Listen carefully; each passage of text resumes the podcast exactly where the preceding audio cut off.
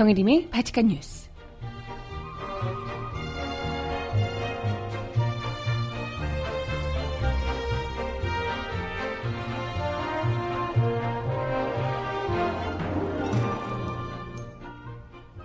여러분 안녕하세요. 바칙한 뉴스 정혜림입니다.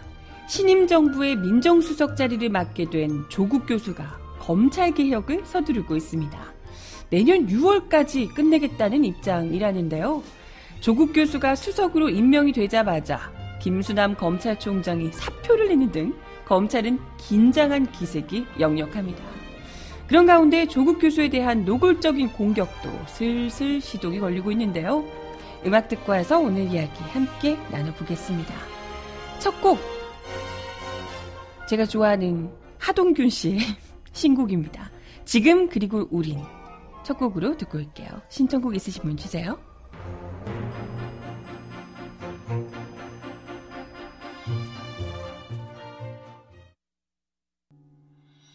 어디쯤 있을까? 얼마나 남았을까? 우리가 있었던 그때 그곳 다른 기억 달라지게 된 걸까? 우린 언제쯤 멈추게 되는 걸까? 그래 그때의 우린 서로의 다름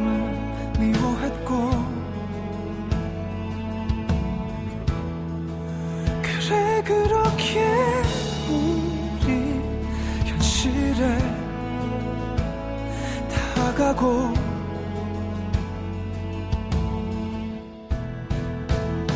지금 막아줘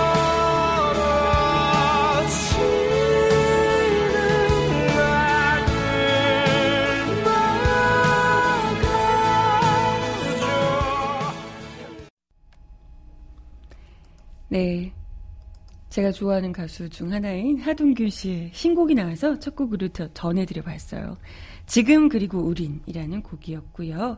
잠시 후에 신청곡들 전해드려 보도록 할게요. 아, 네.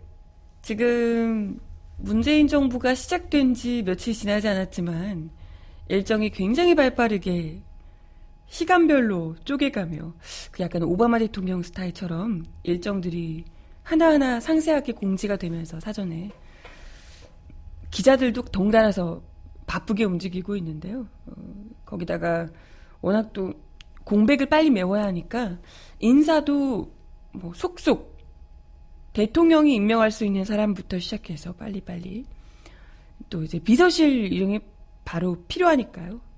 이쪽에서 인사도 빠르게 이어지고 또 이럴 때일수록 특히 무엇에 중점을 두고 먼저 어, 나갈 것인가 이런 게 좀 볼 수 있는 부분이 있죠. 그래서 어, 가장 먼저 문재인 정부에서 추진해 나가고자 하는 것이 제가 볼 때는 뭐 여러 가지 것들이 있겠지만 물론 안보 위기 이런 것 때문에 이제 당장 다급한 해치워야 되는 이 설거지거리들도 있겠지만 그런 거 외에 문재인 정부가 진짜 가고자 하는 방향에서 정말 중요한 역할, 중요한 부분을 차지한다 라고 하는 것이 아마 어, 일자리 문제, 일자리 문제를 해결하기 위해서 아예 또 따로 일자리 특위처럼 이렇게 신설을 해서 일자리를 챙기겠다 이런 상황이기도 하고요. 근데 그것과 별개로 또 어, 인사에서 조국 교수를 민정수석으로 앉히는 인사로 검찰 개혁에 대한 강한 의지를 드러내고 있다라고 볼 수가 있을 듯합니다.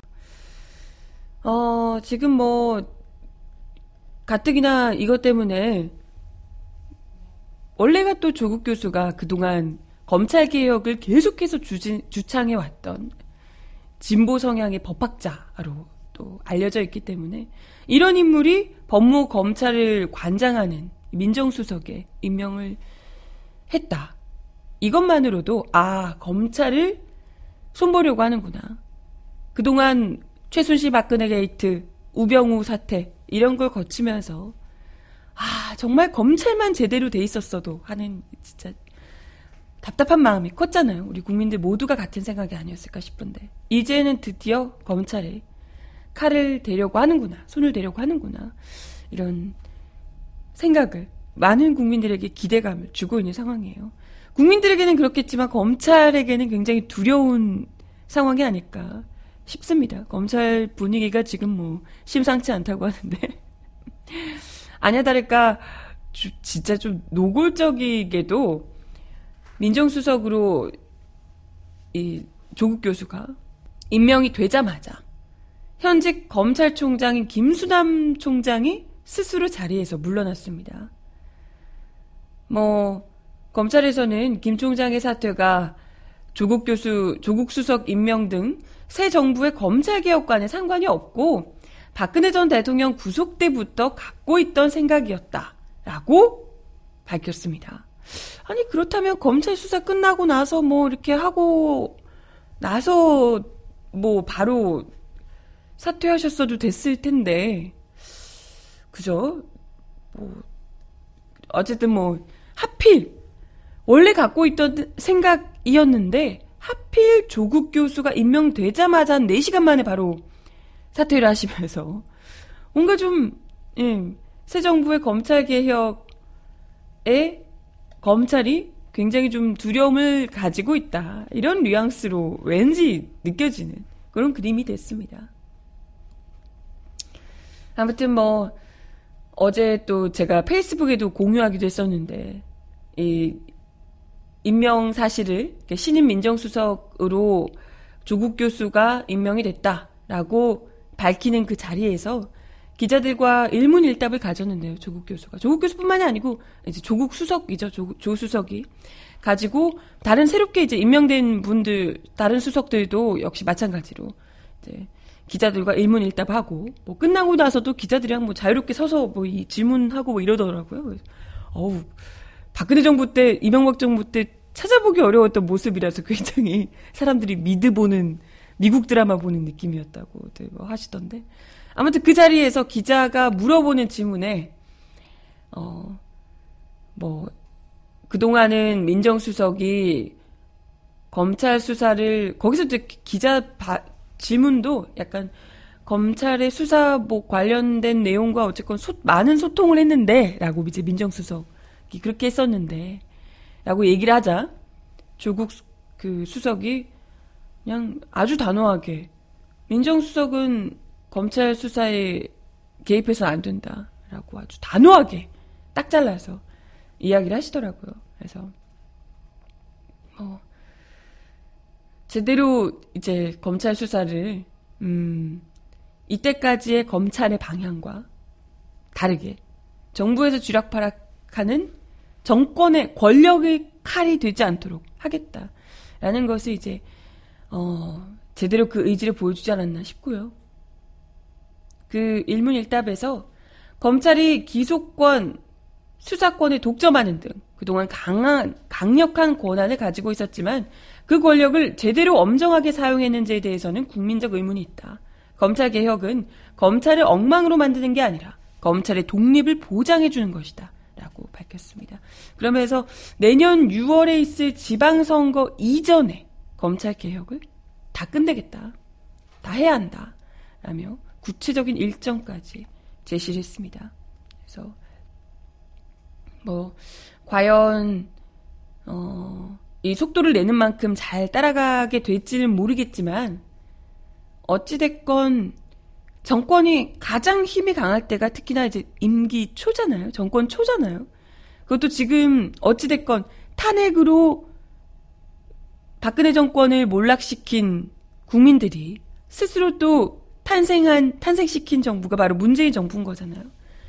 특히 임기 초에 이전 정권, 박근혜 정권과 너무나 대조되는 행보로 거의 톱스타급 인기를 얻고 있어요. 문재인 정부가. 어제도 그 참모진들이랑 같이 양복 자켓 이렇게 팔에 걸치고 커피 하나씩 들고 이제 청와대 이 산책로 산책하는 모습 뭐 이런 것들 뭐 어쨌건 뭐 보여주기 위한 것이다라고 얘기할 수도 있겠지만 어찌됐건 그런 모습을 그간은 못 봤던 거잖아요. 왜 기억하시겠지만 박근혜 씨가 어쨌건 대통령 시절에 장관들이 얼굴 한번 보기가 어- 어렵다고 대면 조사 대면 보고 대면 조사가 아니라 대면 보고 같은 걸 하기가 어려웠다는 거잖아요. 만나기조차 어려웠다. 장관이면 뭐 이런 사람들이 어디에 있는지 청와대 안에서 도대체 뭘 하는지를 알 수가 없는 이런 상황이었단 말이죠.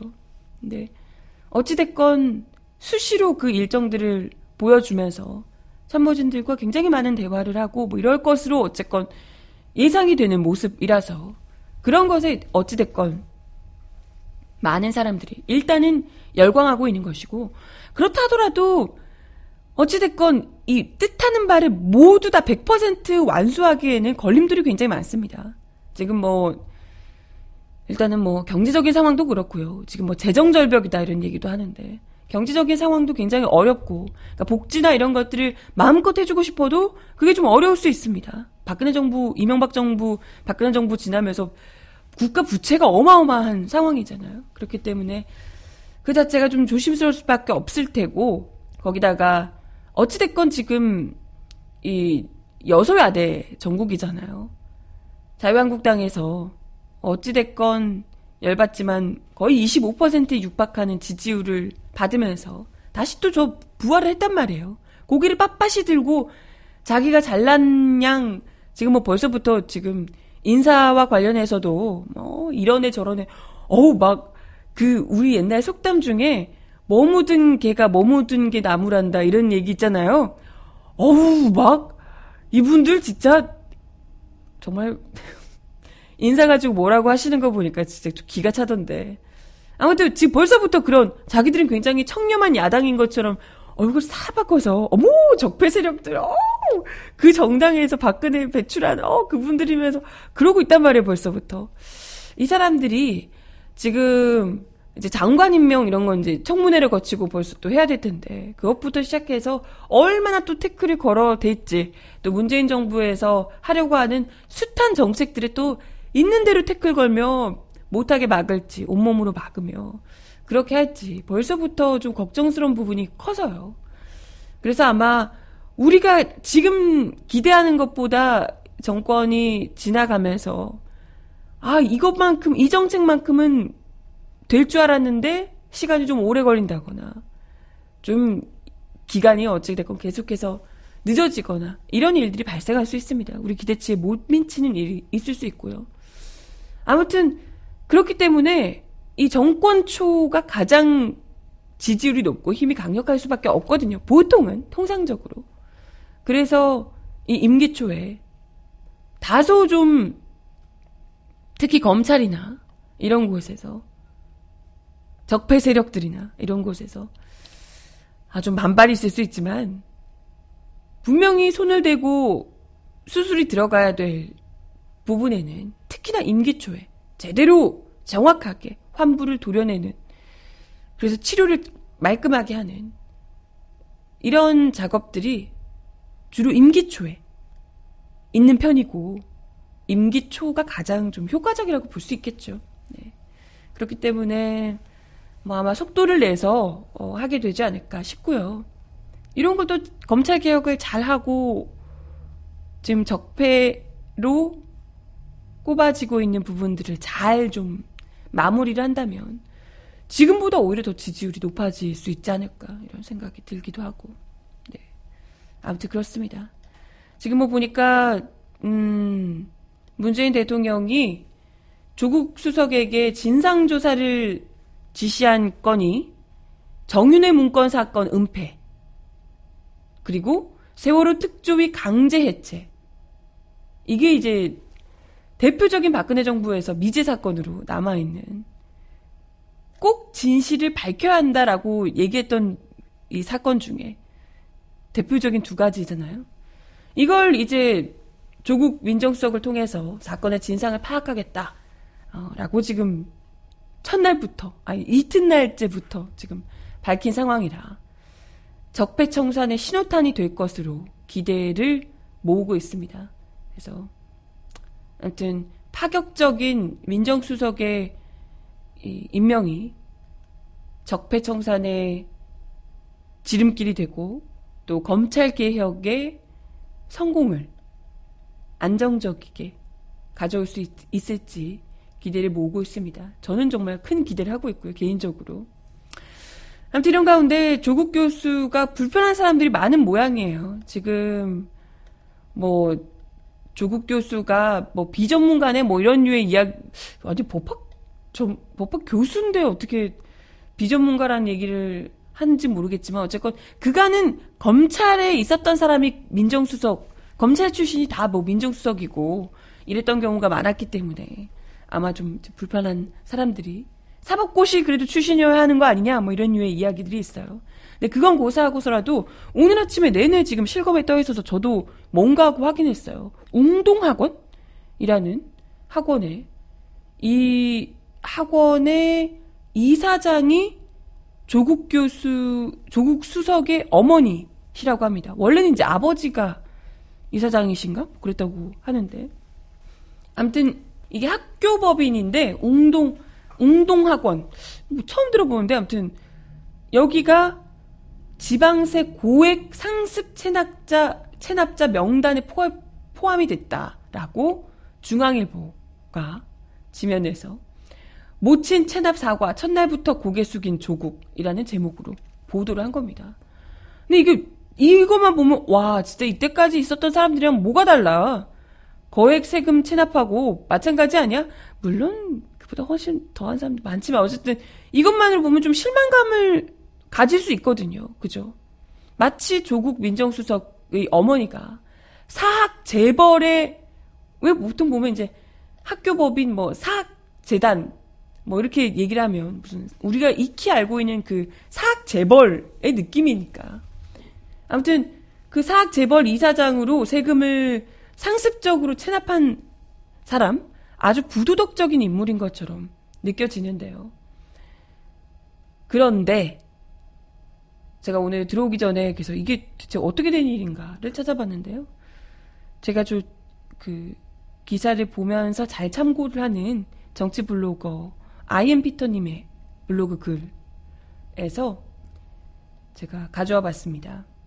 이 토대로, 이 글을 토대로 이야기를 드릴게요. 일단은 조국 민정수석의 모친인 박정숙 씨가 이사장으로 있다는 웅동학원이요.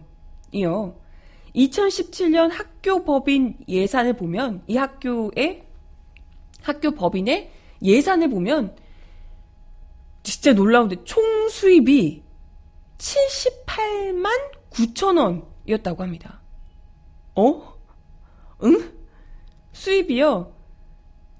뭐 700, 7,800 뭐 70, 이런 게 아니고요. 7억 뭐 이런 것도 아니고요. 78만 9천 원 이었다고 합니다. 그러니까 작년도 예산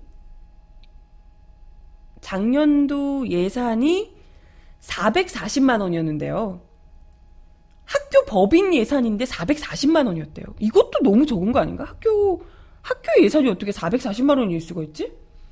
근데 그것보다도 더 줄여서 무려 360만 원을 감소시켜서 2017년 올해 예산이 78만 9천 원이라고 합니다. 아니 이 정도 예산으로 뭘 할 수 있나 학교에서? 학교를 운영할 수가 있어요? 아무튼 이것만 봐도 지금 그 예산을 체납했 아니 그 세금을 체납했다고 하는데 두 건 두 건을 체납했대요. 그러니까 재산세 등 두 건, 총 2,100만 원을 체납했다고 합니다. 근데 이게, 아, 사실, 수입이 78만 9천 원, 뭐 440만 원, 이런 예산, 그것도 1년 예산이 그 정도라면, 이건 돈이 없어도 너무 없는 상태가 아닌가 이런 생각이 들 수밖에 없거든요. 심지어 운동학원의, 이 운동학원의 수입, 78만 원 중 44만 원은 정기 예금인 3천만 원에 대한 이자 수입이라고 합니다.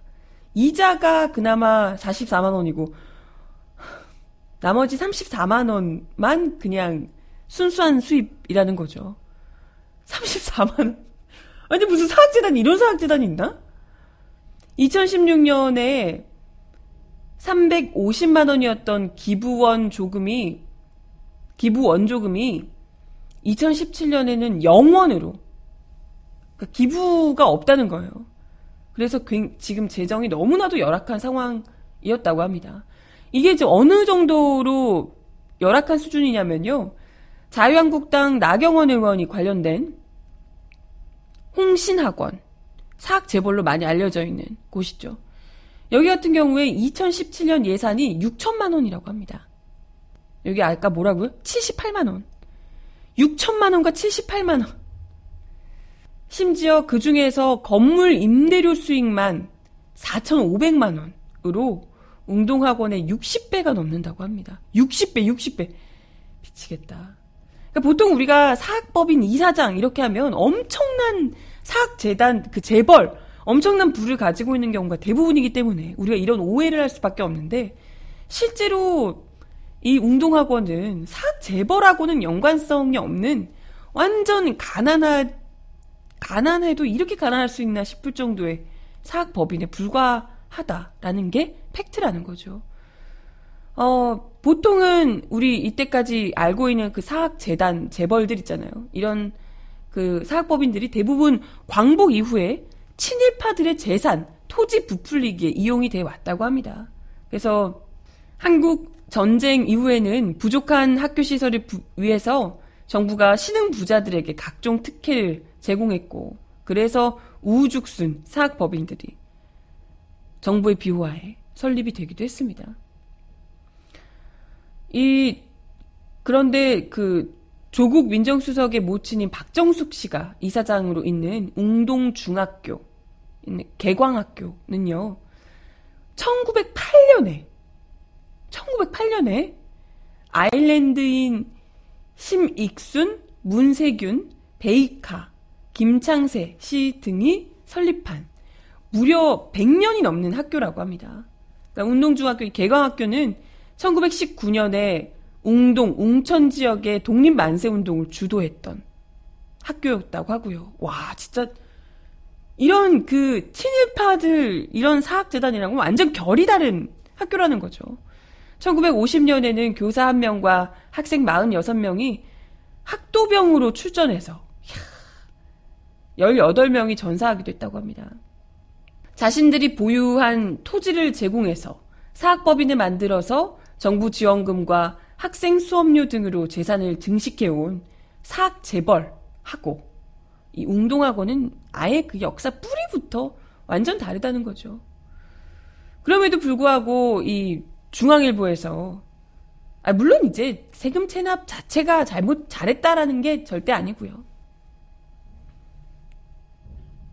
근데 세금 체납을 했으면 그것은 잘못된 것이겠지만 돈 자체가 아예 없어서 체납이 된 거라면 이 회사 자체가 아니 법인 자체가 그렇게 됐던 것이라면 어찌됐건 참작의 요지가 정상 참작의 요지가 있는 것 아닌가라는 이제 이야기를 하는 거고요.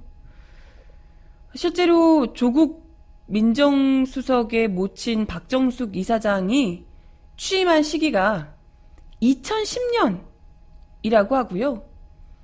근데 이 사립학교 법정 부담금을 내지 않았다라고 하는 지적하는 시기는 2007년에서 2009년이라고 합니다. 아, 그러니까 그 세금을 안 냈다는 시기는 2007년에서 2009년인데 그나마도 박정숙 이사장이 취임한 시기는 그 이후라는 거죠.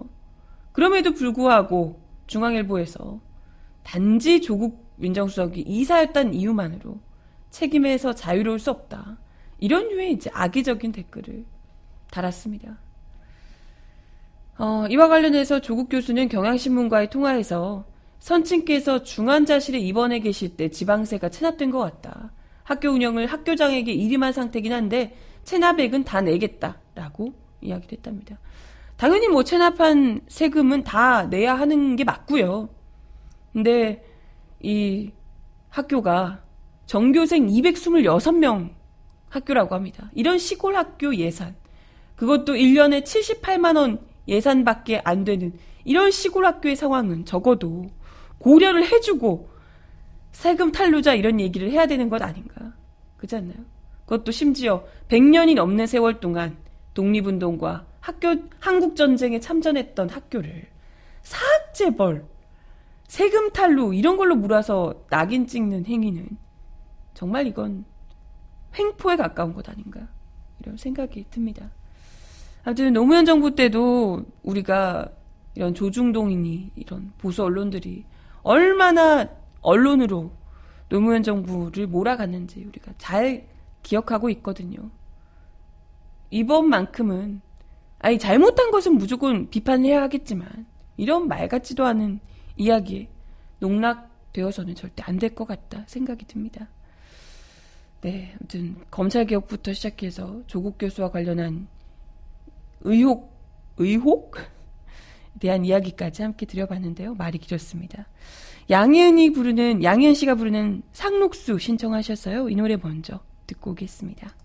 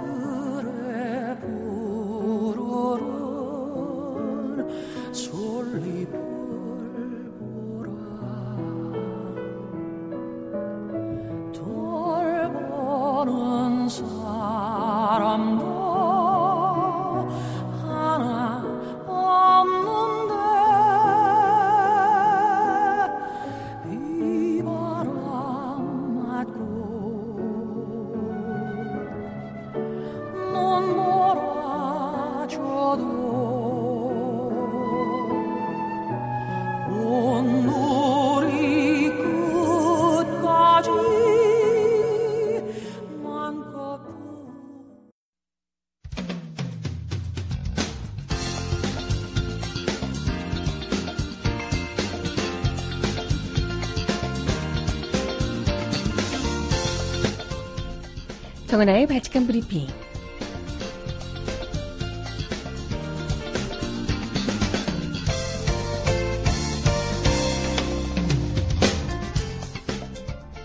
첫 번째 소식입니다. 문재인 대통령이 어제 아베 신조 일본 총리와 첫 전화 통화를 했는데요.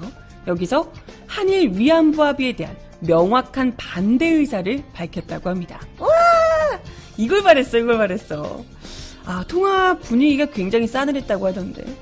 문 대통령은 이날 25분간 아베 총리와 통화하면서 위안부 합의에 대해 국민들 대다수가 정서적으로 위안부 합의를 수용하지 못하고 있는 게 현실이라며 그런 국민의 정서와 현실을 인정하며 양측이 공동으로 노력하자라고 위안부 합의에 대한 부정적인 입장을 전했습니다.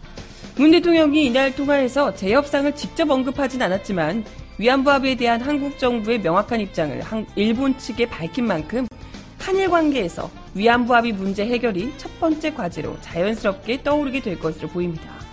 이날 통화에서 아베 총리는 미래지향적인 한일 관계 구축을 위한 기반으로 착실히 위안부 합의를 이행해 나가길 기대한다. 라고 기존 입장을 고수하며 이행을 압박했습니다. 이에 문 대통령은 위안부 문제를 포함한 과거사 문제는 우리가 양국 관계를 발전시켜 나감에 있어 함께 지혜롭게 극복해 나갈 수 있길 희망한다라며 일본 지도자들께서 과거 고노다마, 무라야마 다마, 김대중, 오부치 공동선언 내용과 정신을 계승하고 존중하는 자세가 필요하다라고 지적하기도 했습니다.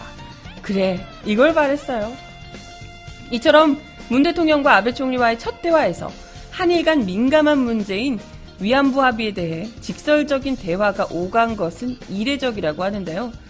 그나마 트럼프, 시진핑 이런 미중 정상들과의 통화에서는 그래도 좀 화기애애한 축하 인사 오가고 이런 분위기였던 것과는 비교해도 사뭇 다른 분위기였다고요. 이번 문, 대, 문 대통령과 아베 총리는 통화에서 일본 정부가 대선 전부터 차기 정부도 위안부 합의를 이행해야 한다고 한국을 압박한 데 대해서 문재인 정부가 명확하게 거부 입장을 밝힌 것으로 단순히 일본이 이행을 압박하는 것만으로 문제를 해결할 수 없음을 시사한 것으로 풀이게 되고 있습니다.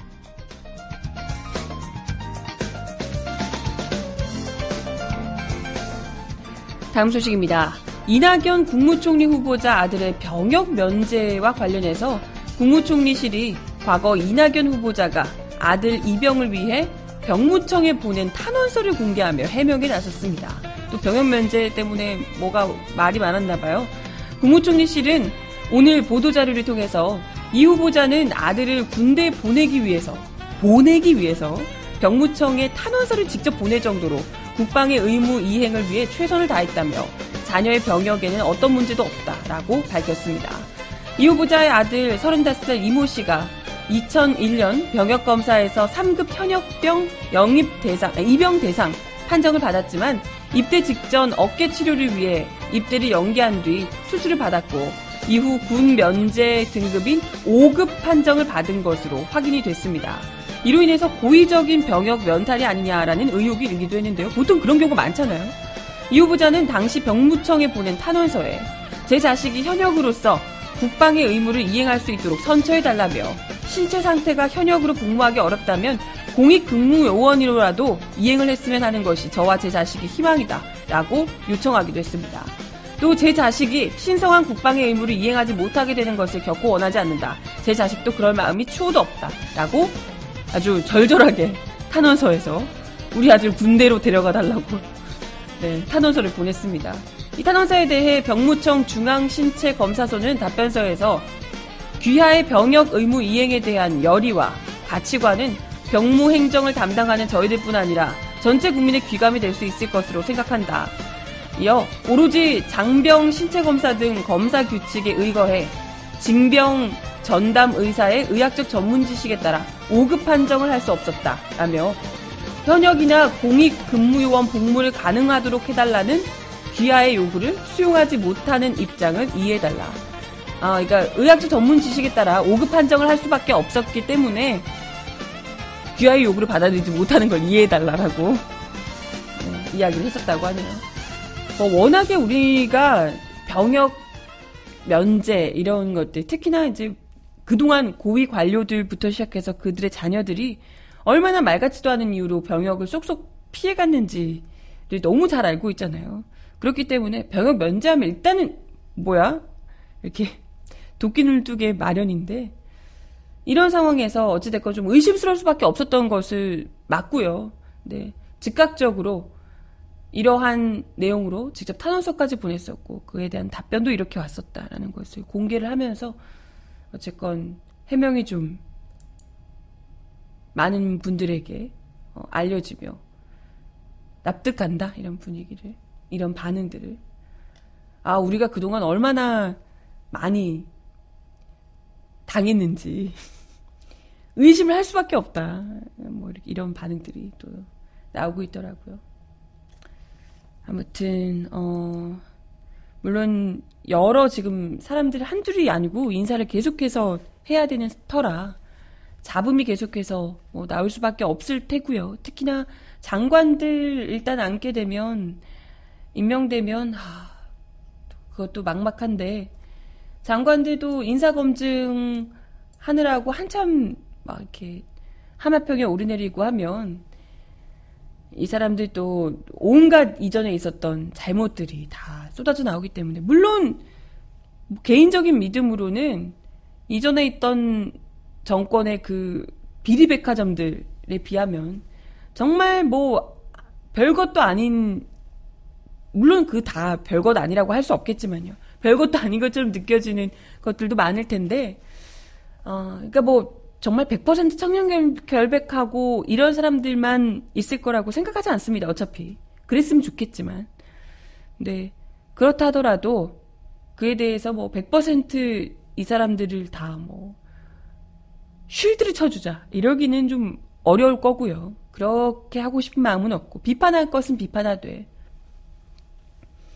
진정성 있게 사죄하고 그리고 중요한 것은 뭐 처벌을 받아야 될 부분은 분명하게 처벌을 받아야 하고요. 근데 정말 이 사람들을 그냥 태클 걸기 위해서 지금 아까 뭐 조국 교수 조국 수석 건도 그렇고 이번 총리 건도 그렇고 태클을 걸기 위해서 교묘하게 팩트를 좀 왜곡해서 공격하거나 이런 부분들은 정말 잘 가려서 봐야 되지 않을까 이런 좀 우려가 듭니다. 그래서 어, 사실 저는 정치를 하려는 사람들에 대해서 어, 어찌됐건 본인이 깨끗하다고 해서 이 주변 사람들까지 다 깨끗한 것도 아니고 또 혹은 가족들이며 측근들이 잘 모르고서라도 또 이런 걸 뭐 세금을 체납했다든지 혹은 뭐, 네, 어쨌든 뭐 잘못된 일을 저질렀을 수도 있고, 이렇다고 생각합니다. 근데 그게 용서할 수 있는 정도인가가 중요한 것이고, 또 반성의 정도, 처벌의 정도, 이런 것들이 이제 중요하고요. 근데 그렇다고 하, 더라도 저 결벽증처럼 너무 막 이렇게 몰아세우면서 하나의 티끌도 용납하지 못해. 이런 정도까지는 저는 안 하고 싶네요. 몰라요. 또 어느 정도가 나올지 모르겠지만. 예. 물론 어쨌든 그렇다고 해서 잘못된 사실을 100% 옹호하고 싶은 마음은 없습니다. 네. 맞아요. 누구도 100% 만족할 수 있는 사람은 없을 듯 합니다만. 일단 뭐, 그렇다고요. 오늘 나왔던 그 인, 사에 대한 의혹은 두 가지다. 이렇게 해소가 됐네요. 음악 하나 더 듣습니다. 치 타의 골목길 신청하셨는데요. 들려드릴게요.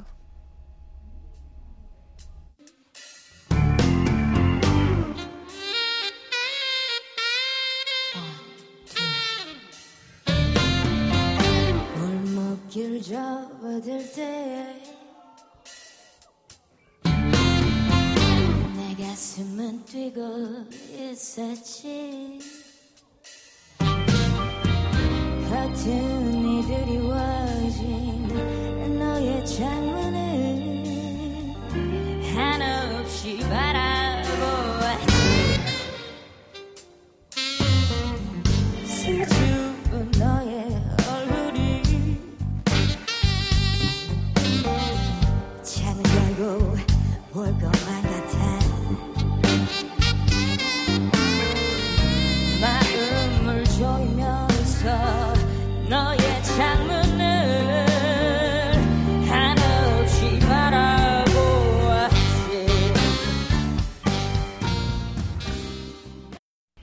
네, 원래는 이 사람 왜 이럴까요 코너가 있었는데 제가 너무 떠드는 바람에 코너로는 못하고 제가 짧게만 말씀드리겠습니다.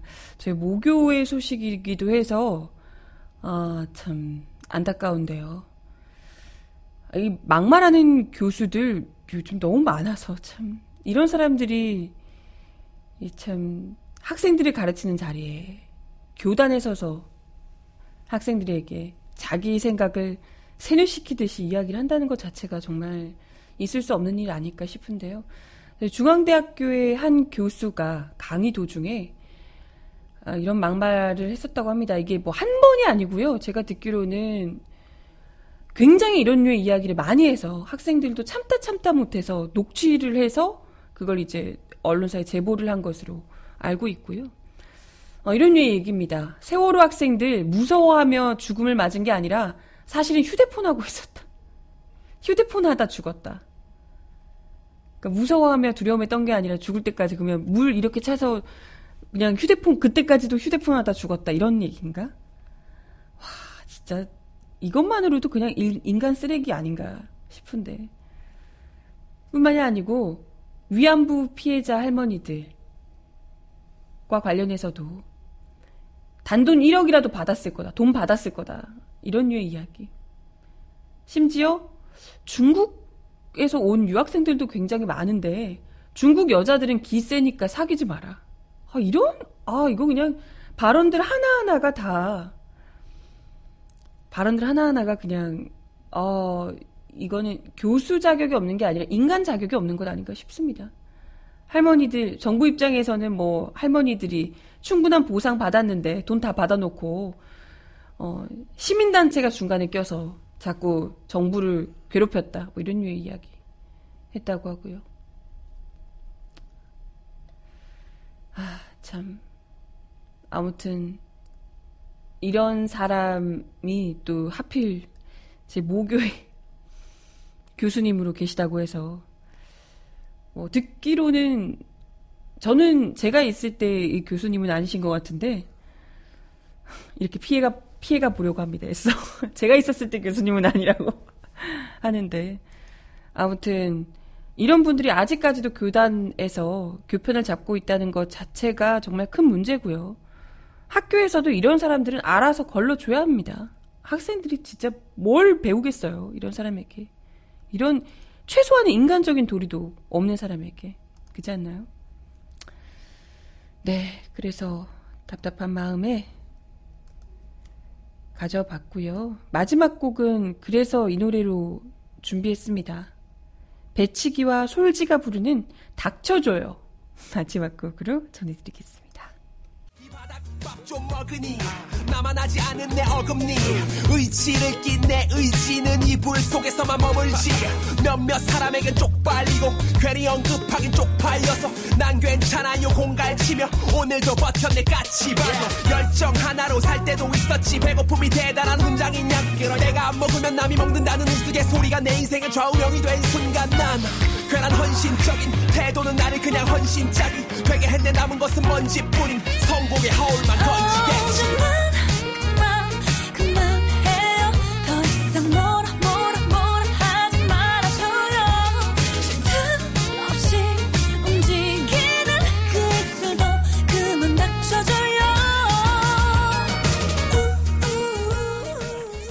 네, 오늘도 바치칸 뉴스 함께 해주셔서 감사합니다. 어, 주말이네요, 벌써. 아, 이제 주말 좀 모처럼 편하게 쉬겠네. 주말 잘 보내시고 발칙한 뉴스는 다음 주 월요일 날 다시 오겠습니다. 여러분, 월요일 날 만나요. 안녕. 지고는 이 맘을 시키지 못해서 속에서 천국이 찬다. 쥐어짜는 듯한 이 위통과 질질 짜는 눈물로 범벅된 하루를 살기가 일수인 나에게 더 이상 날 위한 삶은 없다. 오늘만 잡았던 친구의 악수가 내일은 철천지 원수가 돼. 어르고 달래고 정성을 쏟아도 칼로문 가더라 단순한데 간단한 셈조차 풀지 못해서 샘나는 인간들에게